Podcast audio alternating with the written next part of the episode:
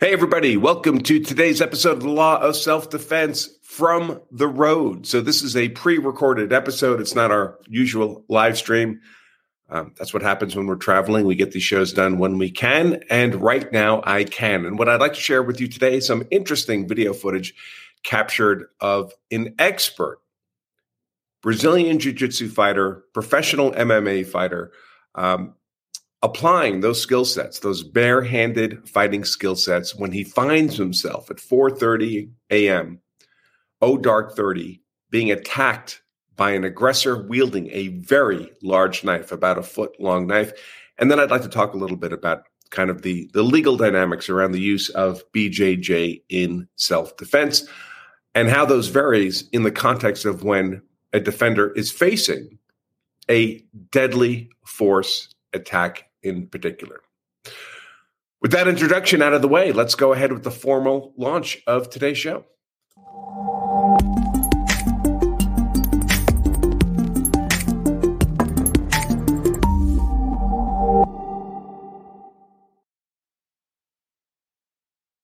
All right, welcome back. Welcome back. Of course, I do have to mention the sponsor of today's show, which is none other than Law of Self Defense itself, specifically our free book offer, our best selling book, The Law of Self Defense Principles, a real physical book. Check it out on Amazon.com. 1,500 reviews, I think, five star rated, but don't buy it on Amazon. Amazon will charge you for both the book and the shipping and handling. We only ask that you cover the shipping and handling. We'll give you the book for free. And there's the URL right there. Free copy of the Law of Self-Defense Principles book, lawofselfdefense.com slash free book.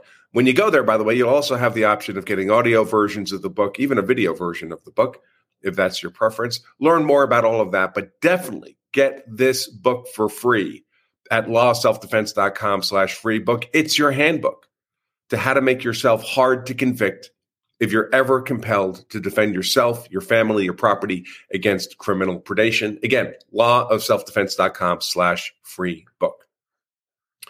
Now, today we're here to talk about this gentleman, Xavier Baez. Uh, apparently, a uh, professional or has been a professional MMA fighter. I think he says in the, the news report he's had five or six professional fights. Uh, clearly, very skilled at what he did, does. I don't think he's a very big dude. I think he's like five foot and a few inches, uh, but obviously extremely capable of defending himself, including defending himself against a knife attack, an attack with a very, very big knife. Apparently, he was out. I believe this might have been Halloween night. It's about uh, 4 a.m., according to the video footage, which we'll watch. The footage itself is only a few seconds. Basically, it shows the aggressor with the knife charging at Baez and Baez successfully taking the defender to the ground and inducing him to give up control of his knife. Uh, apparently, this was actually the second confrontation um, between the aggressor and Baez. Um, the first one also involved a knife, but then for some reason there was a there was a break in that initial encounter. The aggressor uh, obtained a second knife, and that's the fight we'll see resolved here successfully by Baez. So I'll share that video clip with you right now, um, and then I just have a few talking points. Short show today, folks. A few talking points about BJJ, deadly force attacks, and how the how the law looks at these kinds of uses of force. So here's that video clip. We'll see the aggressor coming in from the left from the left with the knife in hand. We'll see Baez more or less in the upper right. Um, and here we go. There's the aggressor. There's Baez backing up, backing up, backing up. Then he comes in, seizes control of the arm, bam, takes this guy down. Big knife there and manages to seize control of the knife. So that's the only video I have there, but it does have a happy ending. I believe the aggressor was arrested by police, uh, and Baez was um, essentially uninjured. I think he got a few scrapes just from going to the you know a parking lot, uh, which is not to be unexpected. Uh, but he was not stabbed by the knife. Now this is a nightmare scenario. Uh, I don't care how good you are at BJJ uh, someone's coming at you with a knife, it's a nightmare scenario. The, the prospects that you're not going to end up getting cut are are pretty low. You should expect that you're going to get cut if someone's coming at you with a knife. Um, fortunately, that didn't happen here.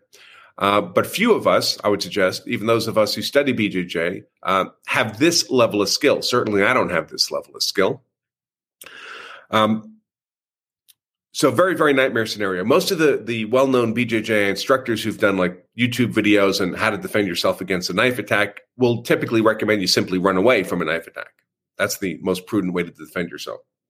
Uh, of course, is a knife attack a deadly force attack? Yes, of course. So would that privilege you to use deadly defensive force? If the other elements of self defense are satisfied, yes, deadly defensive force would be a proportional response to a deadly force attack. So, had Baez here had a gun on his person, would he have been privileged to use his gun, deadly defensive force, to stop this knife attack? Sure, that's probably what I would have done. I, I, don't have the BJJ skills to otherwise defend myself against a knife attack with my bare hands. If Baez had had a knife, would he have been privileged to use a knife to defend himself against this knife attack? Yes, that would be a proportional, deadly defensive force response to a deadly force attack. More to the point here, uh, the news reports indicate that Baez did not, in fact, cause this aggressor any significant injury. He just submitted him in the classic sense of uh, inducing him to give up control of the knife, maintaining control of the suspect until uh, police arrived. there are, of course, uh, many techniques in uh, jujitsu that can readily inflict inflict uh, death or serious bodily harm. Uh, now, that's not the intent of BJJ techniques for the most part. Um, even a choke, for example, uh, the intent generally not to kill the person with the choke. Once they've lost consciousness from the choke, which happens in six to 10 seconds, um, then you would release them and secure a position of safety. And they would promptly recover from the choke, regain consciousness, and they'd be fine.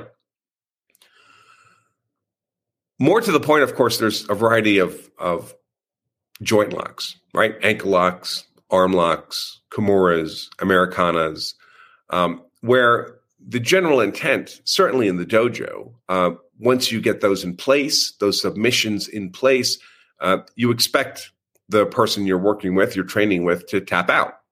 That's what I'll do because if the use of the technique continues, uh, that ankle or knee or elbow or shoulder gets destroyed.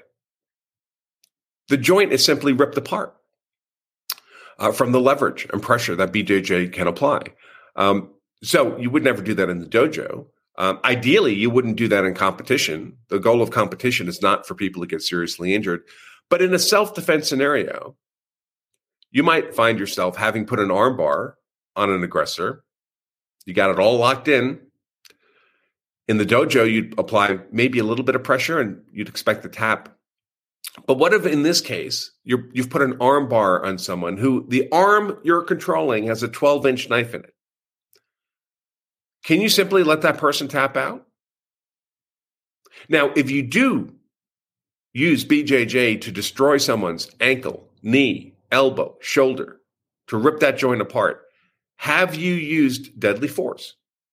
The answer is yes, because deadly force includes not just force that can kill, but force that can cause serious bodily injury. And destroying someone's joint, folks, loss of a bodily function falls squarely within the definition of serious bodily injury. So if you carry those techniques through to completion and destroy the joint, you have used deadly force on that person. Even though the prospects of killing them may be zero, uh, the serious bodily injury is sufficient to qualify the use of force as deadly force. Of course, you're allowed to use deadly force in self defense under particular circumstances, in particular when you're defending yourself against a deadly force threat. So if you have this aggressor with a 12 inch knife and you've managed to get control of his arm, the arm whose hand is holding the knife, and you've got him in that arm bar, can you just let that person tap out, let them get up while they still have the knife in their possession? I would suggest no, right? They just tried to stab you with it. Uh, would that be a circumstance in which you could legitimately break that person's elbow if necessary for you to take control of that knife. Yes. Yes, when you break the elbow, you're using deadly defensive force, but the knife, of course, is a deadly force attack. So we have the conditions of proportionality there. So I often caution uh, BJJ practitioners to be very careful about using some of these techniques because if you use these joint destroying techniques to destroy a joint, and you were not facing a deadly force threat, well, then you've gone disproportional. You've used deadly defensive force under circumstances where it's not legally permitted. And if you go disproportional, if you use deadly defensive force when you are not facing a deadly force threat, you lose the required element of proportionality and you lose self defense. You can't justify that use of force as lawful self defense under those circumstances. And that's not good.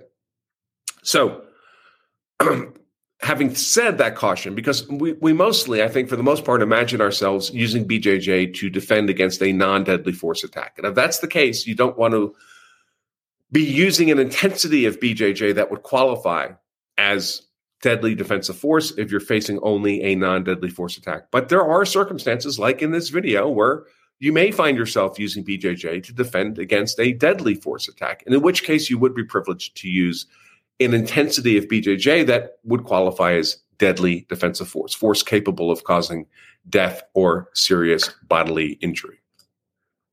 So, um, another issue I wanted to touch upon here um, we sometimes heard have heard the expression where someone has an exceptional fighting ability, particularly boxers, right? Boxers uh, do they have to register their hands with the police? Are their hands deadly weapons? Uh, are they held to a different legal standard than someone who does not have that exceptional fighting ability? Uh, so it's worth touching upon that here. The, the answer is yes. You are held to a different standard. Now, do you register your hands with the police? Of course not. Are your hands registered as deadly weapons? Of course not. But the power of and the damage that can be inflicted by the blows of a professional boxer are orders of magnitude greater than what a punch delivered by a normal person can be expected to inflict. Um, a normal human being, two normal guys, uh, they're accountants or whatever, get into a fight outside of a bar. They're throwing fists at each other. Um, the courts invariably treat those fists, a traditional fist fight between two men of similar size, strength, and fighting ability, as a non deadly force fight, not a deadly force fight. Um, now, we know sometimes barehanded blows do kill, but it happens so rarely in the context of how many fists are thrown every year in America, um, so out far outside the normal context for a traditional fistfight in which normally no one dies or suffers serious bodily injury, that the courts by default will treat a traditional fistfight, traditional fists thrown by normal people without exceptional fighting ability as non-deadly force. And one of the reasons they do that besides the one I just pointed out, it's it's not the norm that someone would die or suffer serious bodily injury from a traditional fistfight. Is if the courts were to treat every thrown punch as deadly force, then they'd be giving permission for every fistfight to be escalated into a gunfight. Because if every fist that might come at you is deadly force, well, then you'd be privileged to use deadly defensive force, your gun, to defend against your fist. And the courts just don't want to do that. But there are aggravating circumstances that can make a thrown fist something that is likely to cause death or serious bodily injury. It could be a, a, disparity of size. So the person throwing the fist is much larger than the person they're trying to punch. It could be a disparity of strength. Um, it could be a disparity in fighting ability. If one of the men has an exceptional fighting ability that the other does not, that professional boxer, that golden glove boxer, their punch is not the same as the other guy's punch. It is a much higher degree of force, arguably one that is likely to inflict death or serious bodily injury. And that professional fighter, that professional boxer, is going to be held to the standard of, of what their conduct is likely to result in. And if their if their fists, if their techniques are likely to inflict death or serious bodily injury because of their exceptional skills, that's the standard they'll be held to as opposed to the lesser standard that someone without those exceptional skills would have.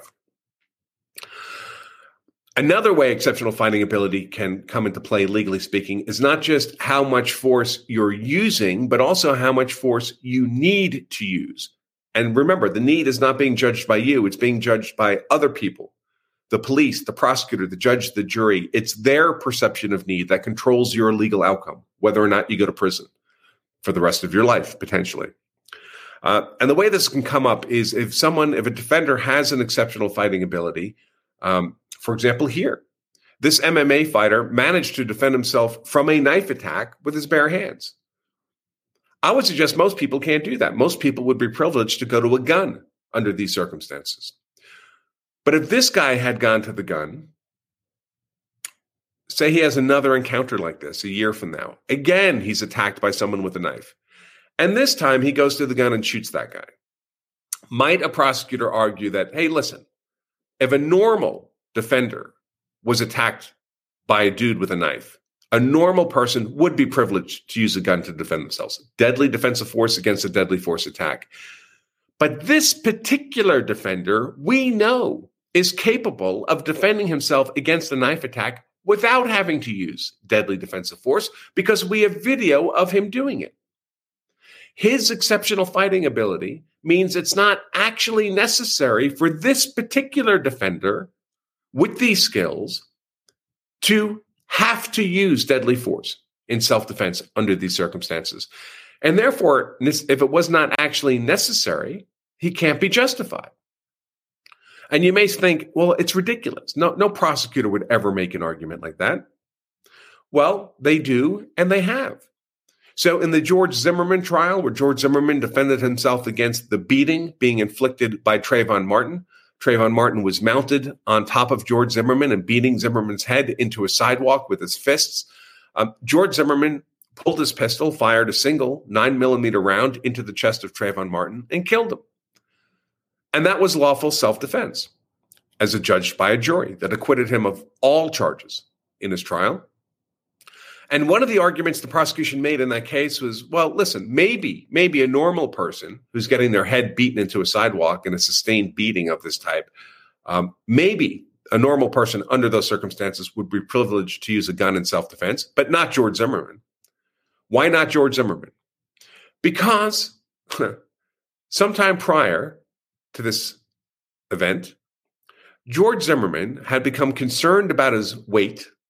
He was pretty overweight, and he had decided to go to a gym and get fit and lose weight. And the gym he decided to go to happens to brand itself as an MMA gym, mixed martial arts gym, a fighting gym.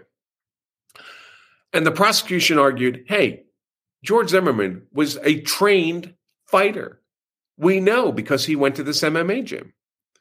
And therefore, he had an exceptional fighting ability that meant it was not necessary for him to use a gun to defend himself. He had the barehanded skills to defend himself against Trayvon Martin's attack without having to go to the gun. And therefore, the gun was not necessary, and therefore, it was not legally justified. Now, fortunately for George Zimmerman, uh, the, the owner of this gym was brought in and explained to the jury that George Zimmerman's fighting skills, actual fighting skills, were laughable.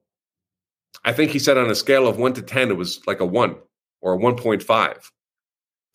So clearly, per the testimony of the gym owner and one of Zimmerman's fitness instructors, Zimmerman had no fighting ability, much less an exceptional fighting ability. So that blunted this argument by the prosecution, but the prosecution made the argument. So again, if you have an exceptional fighting ability, and by the way, I want to make sure everyone understands, I'm not telling you not to acquire an exceptional fighting ability. I myself study BJJ. It's better to have the skill set so you're better able to survive the physical fight, right? The physical fight's the most important thing. If you don't survive that, everything else becomes less pressing. But as you're acquiring those exceptional fighting skills, be aware that the law will judge you differently. That that techniques you're using, punches you're throwing, may be deemed to be more forceful than they would be if they were being thrown by someone without that exceptional fighting ability. Uh, the the reasonable perception of a threat against you may be perceived differently in your case because of your exceptional fighting ability than they might be perceived um, on the part of someone who doesn't have that exceptional fighting ability. So you know, get trained, learn BJJ, whatever whatever unarmed skill uh, you prefer to learn. I encourage you to know at least one. Um, but also be aware that the law will take that exceptional fighting ability into consideration when evaluating your use of force in self defense.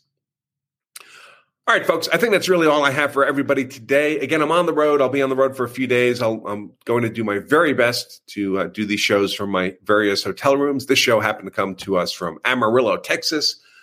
Uh, tomorrow, I'll be in Oklahoma City uh, meeting with uh, the CCW Safe folks. Really looking forward to that uh, and then I'll be moving on from there. So until Until we meet again, hopefully tomorrow, I'm planning to do another show tomorrow. Until we meet again, I remind all of you that if you carry a gun so you're hard to kill, if you carry a knife so you're hard to kill, if you study BJJ so you're hard to kill, carry pepper spray so you're hard to kill, whatever you do, so you're hard to kill, so your family is hard to kill, and I do all those things so that I'm hard to kill and my family is hard to kill. Well, you also owe it to yourself and your family to make sure you know the law so you're hard to convict as well. Until next time, I remain attorney Andrew Branca for Law and Self Defense. Stay safe.